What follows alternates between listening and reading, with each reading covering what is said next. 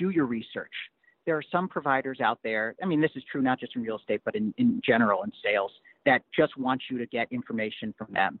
Do your research, and you'll come to see I think, at least for me, that Jason, you you look out for your clients. You, I mean, I with my investment advisor, there were things that I was looking at initially, and there was absolutely no pressure. There was, okay, yeah, keep asking questions, do that, research it, and not only is it better sales because you have a confident client, but also you become more knowledgeable. So I'd say do the due diligence, constantly investigate, ask questions, and also just look at the big picture. I think about that all the time. You know, th- there are going to be hiccups. I've already experienced some hiccups and I haven't been investing that long. But overall, even with those hiccups, it's still profitable. Welcome to the Creating Wealth Show with Jason Hartman. You're about to learn a new slant on investing, some exciting techniques, and fresh new approaches to the world's most historically proven asset class that will enable you to create more wealth and freedom than you ever thought possible. Jason is a genuine self made multimillionaire who's actually been there and done it. He's a successful investor, lender, developer, and entrepreneur who's owned properties in 11 states, had hundreds of tenants and been involved in thousands of real estate transactions. This program will help you follow in Jason's footsteps on the road to your financial independence day. You really can do it. And now, here's your host, Jason Hartman, with the complete solution for real estate investors.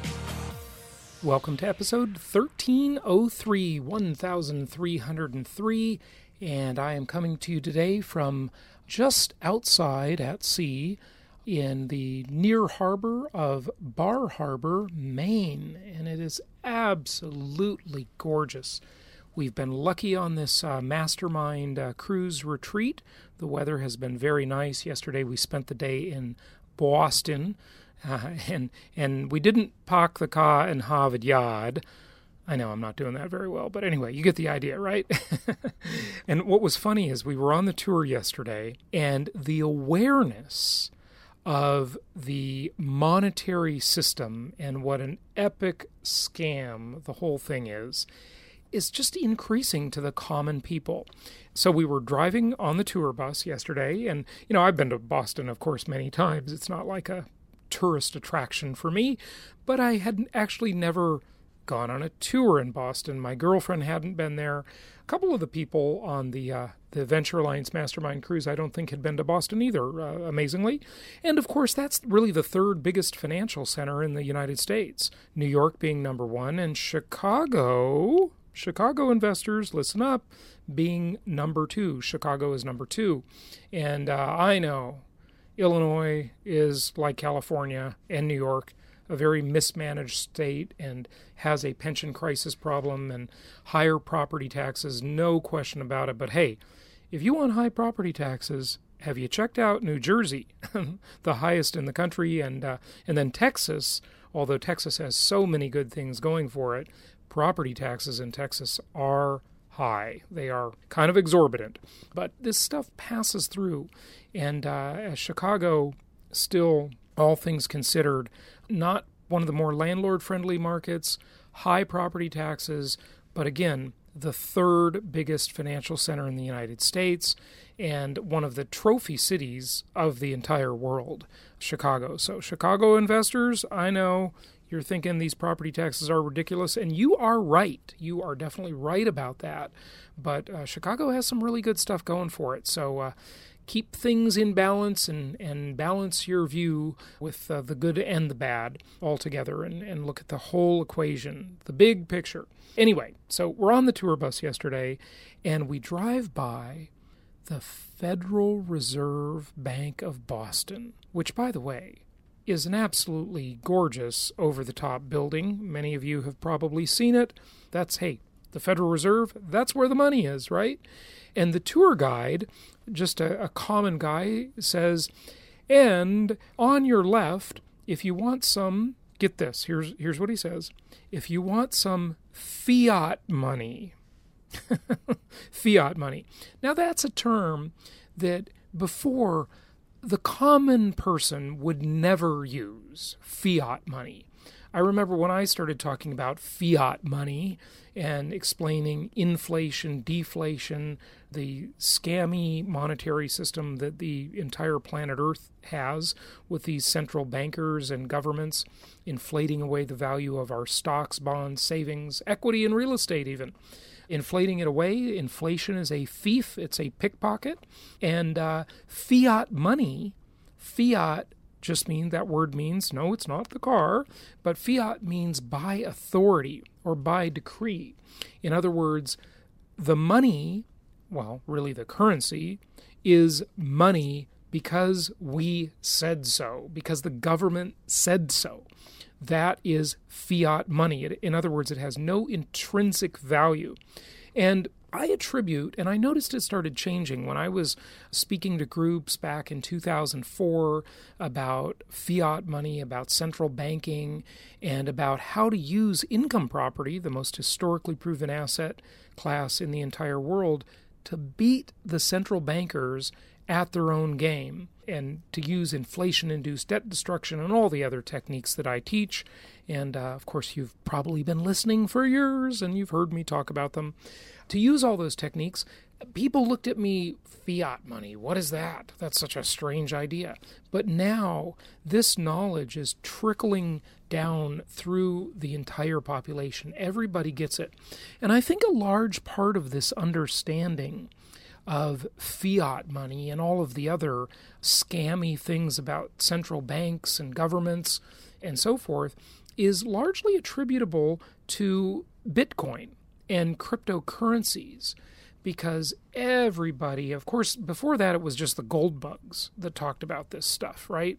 But now, with the rise of cryptocurrency, which I do not think will be a success, by the way, and again, stating for the record, as I have done many times over the years, I would love nothing more than to be completely wrong about that idea. I would love nothing more than to be wrong. And I would love nothing more than to see cryptocurrencies succeed in a major, major way. But I think that the uh, entities, the governments, and the central banks are just way too powerful, and they're going to win, and they're going to squash cryptocurrencies when they can, when they become too powerful. And I think a lot of people are going to get hurt. But hey, we'll see. Time will tell. Time will tell. Nobody knows yet. But it was just funny to me that the tour guide, with a, a bus of people on it, driving us through Boston yesterday, says, Hey, that's where they make the fiat money at the Federal Reserve. You would have never heard that 10 years ago. You just would have never heard that 10, 12, 14 years ago. So, interesting point there. And I'm glad more and more people are understanding this. And again, as income property investors, we know how to game the system. We know how to align our interests with these most powerful entities, central banks and governments, the most powerful entities the human race has ever known, to win the game. We're going to win the game just like they do because their business plan is inflation. In fact, it is their stated goal to have at least 2% inflation. So that's that. By the way, today we are doing a pick for our, well, we're not going to have a guest on this segment, but our producer, Adam, who does a great job, by the way, is going to pick a segment, a live segment, and I think he's going to be talking about all of the new renters coming into the market. Or he's not going to be talking about it, but the live segment will be about that from one of our events.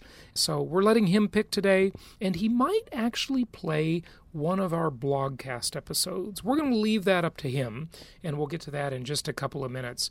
But in addition to Boston and the beautiful view from the cruise ship here of Bar Harbor, Maine, I did want to tell you a couple of other things. I was looking at an Investopedia article yesterday about another sign that the economy is changing. And there may be an impending recession, if not a recession, at least a slowdown, at least some changes. And the stock market is always a good barometer of this, right? It's a leading indicator, most people say, because uh, investors, especially the more knowledgeable ones, will price their fear or their optimism into the market in advance of things happening. So, this article is entitled Stock Outflows, in other words, money moving out of stocks, the largest in a decade, show distress with stocks near highs, right?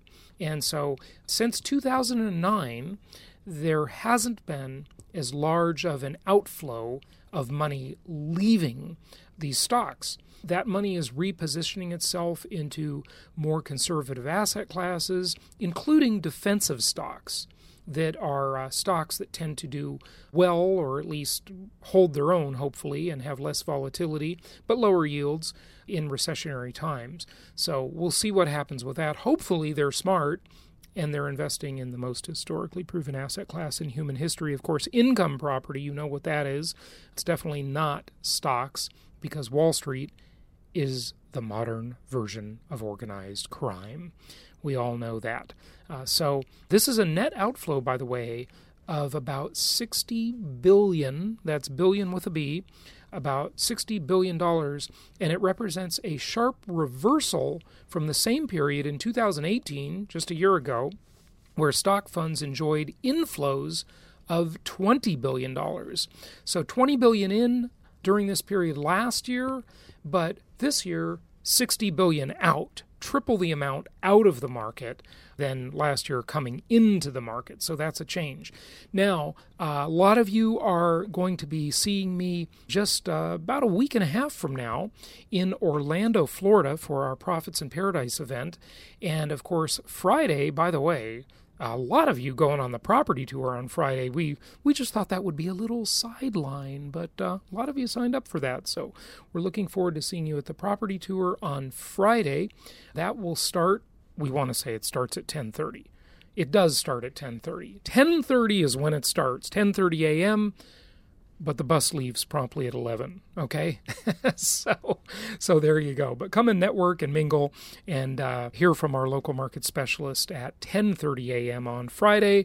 That's one week from Friday for the property tour. And then of course Saturday and Sunday we will have the Profits in Paradise conference so looking forward to seeing you all there we got some great stuff lined up for you but what I wanted to tell you is I just saw this uh, article in Orlando Weekly entitled Orlando Being Pitched as Florida's top city for buying rental property, and that's bad news for renters. So, what they're talking about is the affordability problem. Now, you know, they don't say the time period here. So, this is the problem with the mainstream media, right? They don't really give you enough details. I don't know if this is year over year or what it is, but I'm going to read it to you anyway, okay? Uh, population growth in Orlando 4.8%, employment growth 3.5%, increase in home values 10.7%, median sales price $254,000, average rent. Now, by the way, notice how misleading this is, right? They show the median sales price, but not the median rent. They show the average rent. Average and median, of course, are different. And so the average rent, not the median rent, is $1,329. And this is kind of interesting because this is a, uh, a website for landlords that keeps rental stats. And it said the average number of leads, in other words, tenant leads, per property listed on the site is 34. And the average number of days on market 19 days. So, in other words, supply is constrained, things are tight. We're meeting in Orlando, but we're looking at uh, one of the outlying areas of Orlando for this. Now, the other thing that's misleading about this article, I mean, overall, it's very positive news for landlords. That's the gist of it. But one of the things here that you know people don't know, they talk about the other top markets. Number two is Jacksonville, a market we're very active in. Jacksonville, of course, uh, many of you listening have uh, purchased through our network in Jacksonville. They also talk about in the top five, one of them being Tampa, uh, a city I was just in, a city I'm flying back to here after the cruise. Tampa is great. But again, they don't really ever equate this stuff exactly right. Because what we want to look for as prudent income property investors is a good rent to value ratio. They just look at, well, rents are going up or rents are high. Well, hey, rents are high in Los Angeles and San Francisco too, but I wouldn't touch those markets with a 10 foot pole. Hey, not even a 25 foot pole. Those markets are so overpriced and the rent to value ratios are so bad that they make absolutely no sense. So, again, whenever you look at this stuff, you sort of see a macro view. And that macro view is very important, but you really have to dive in and parse and understand the stats to really get the true meaning. And hey, that's why you listen to this show. That's why you have me, right? That's what I do. I help you with that. Okay, so without further ado, let's get to today's surprise segment. Our producer is making the call today. He's quite good at it. Uh, so we're going to go to that. And uh, be sure if you want to get a last minute ticket to our Profits in Paradise event and or the property tour, go to jasonhartmanlive.com. That's jasonhartmanlive.com. And we look forward to seeing you in just about a week and a half. The homeownership rate in 1994, that was the prediction in 2011 that we would go back to that homeownership rate, and it absolutely came true. It actually came true even more than that. So, household growth, about 1% per year in overall households, renters and owners, all right? Below the historic rate, reduction in homeownership rate to 1994 levels, totally anemic growth in this marketplace. But look at this one the renter population, 39 million, just rounding in 2010, to 46 million in 2016. So, how did we do on our prediction?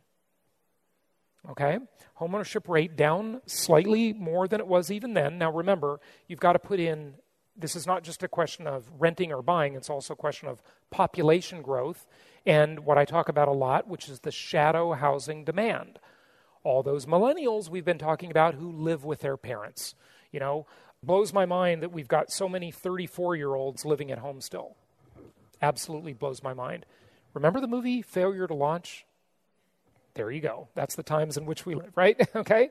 It's right on with our model. Every 1% change, this prediction we were slightly off on, we said that every 1% change in the homeownership rate would result in 1 million new renters.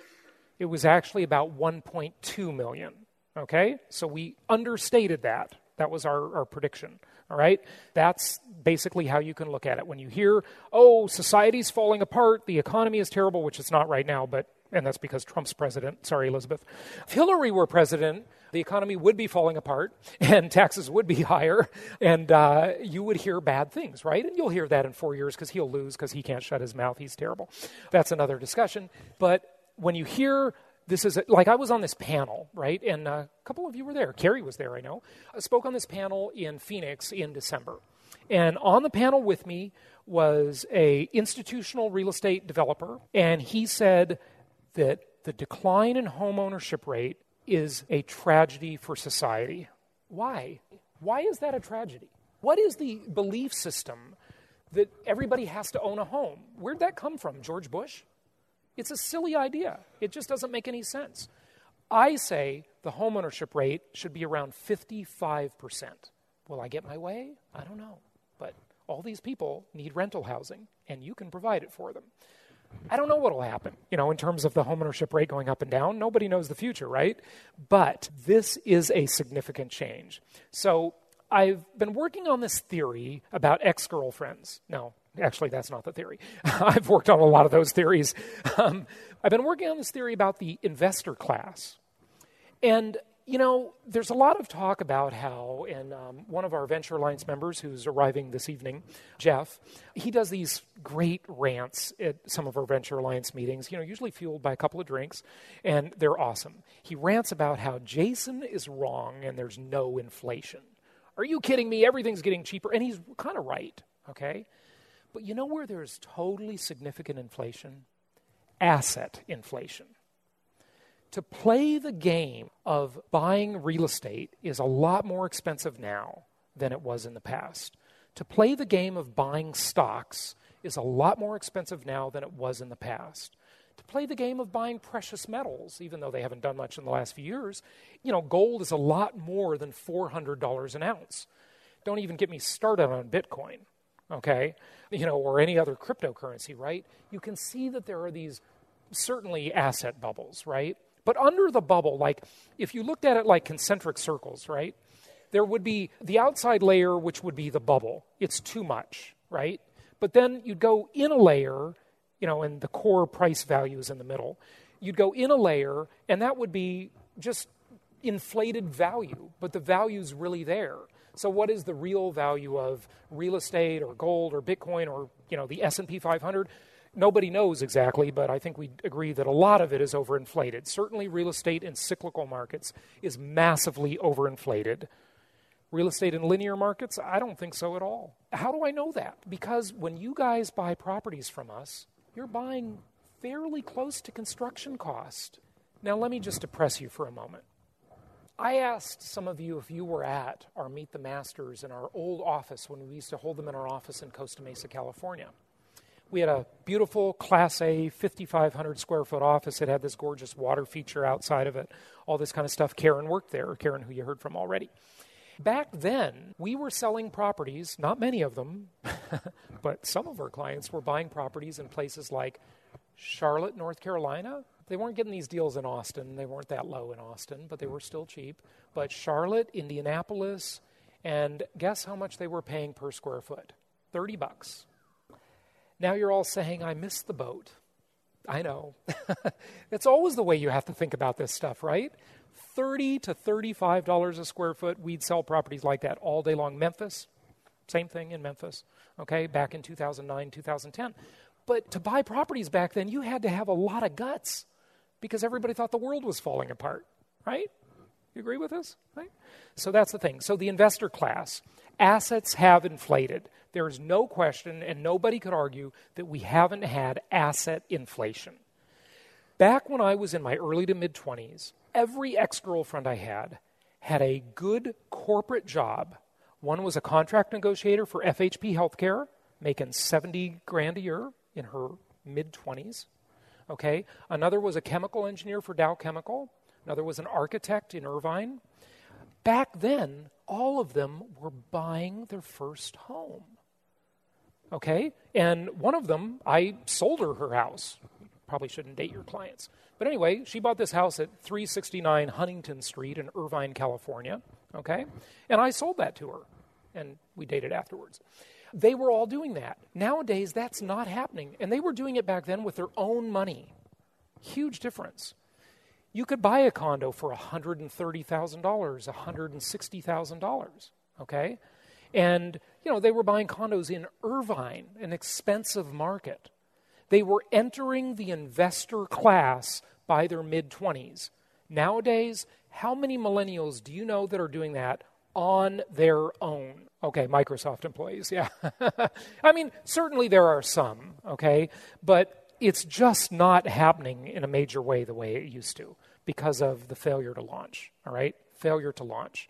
So the millennials are a huge impact on the world. There's 80 million of them, slightly bigger than the baby boomers. You know, 75% will be in the workforce by 2025, but of course they have huge student loan debt. And look at this good old Taylor Swift is here, right? So, you know, there's some interesting stats on all of this, and the millennials are a different breed. They're just not that motivated to buy.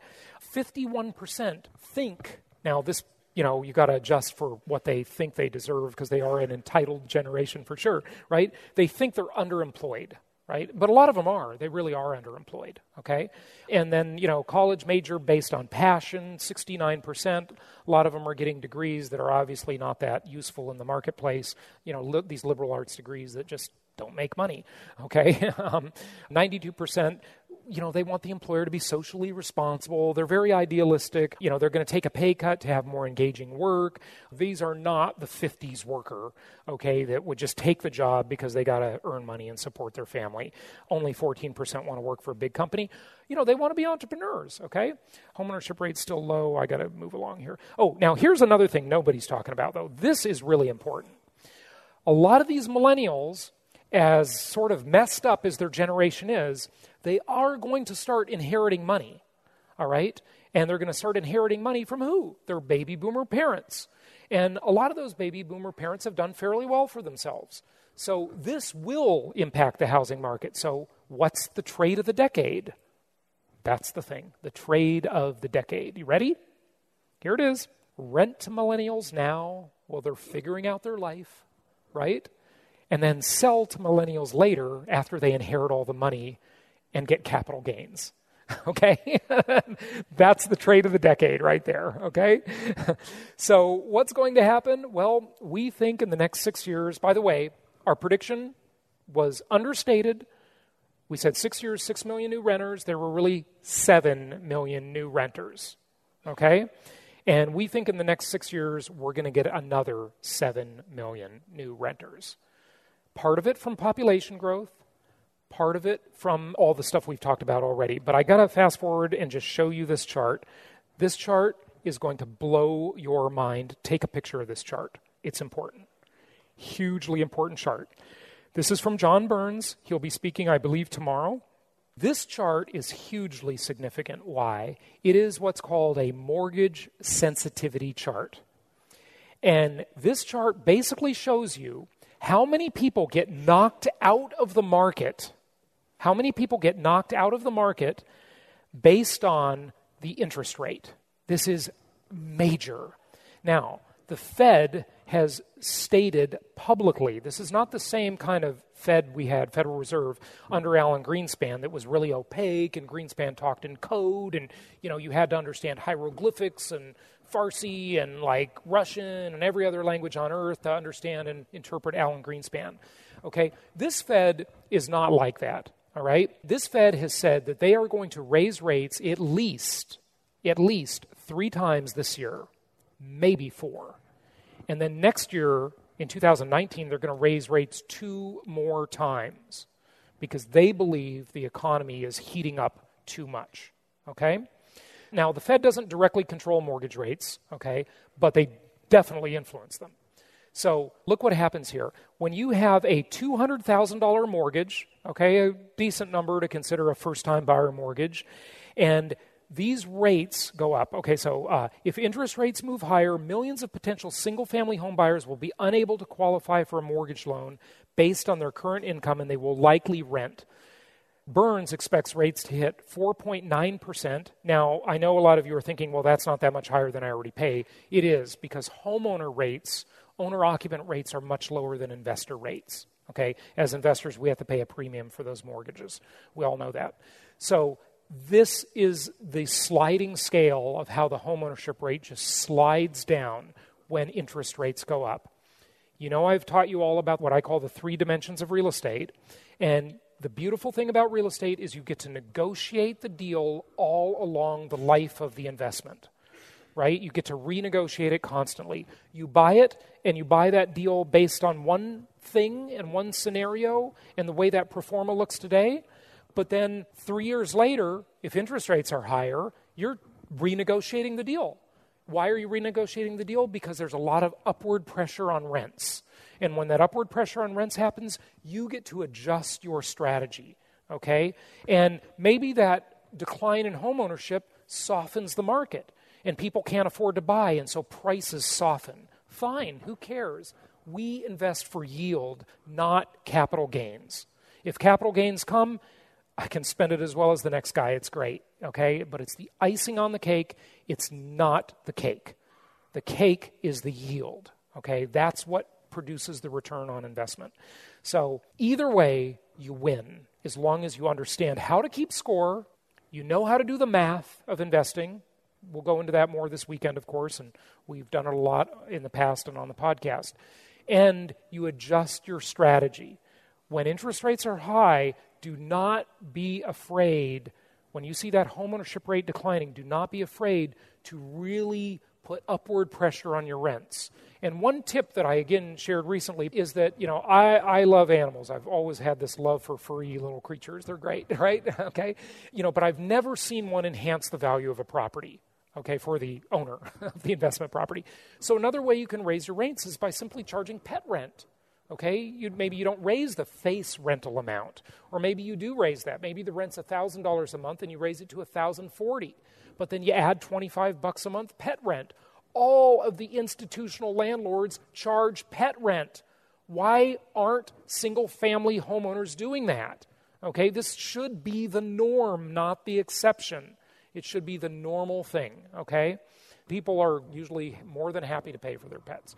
So that's another thing to think about. You can raise your rates in more than one, in more than one way, all right? Thank you so much for listening. Please be sure to subscribe so that you don't miss any episodes. Be sure to check out the show's specific website and our general website, hartmanmedia.com, for appropriate disclaimers and terms of service. Remember that guest opinions are their own, and if you require specific legal or tax advice or advice in any other specialized area, please consult an appropriate professional. And we also very much appreciate you reviewing the show. Please go to iTunes or Stitcher Radio or whatever platform you're using and write a review for the show. We would very much appreciate that. And be sure to make it official and subscribe so you do not miss any episodes. We look forward to seeing you on the next episode.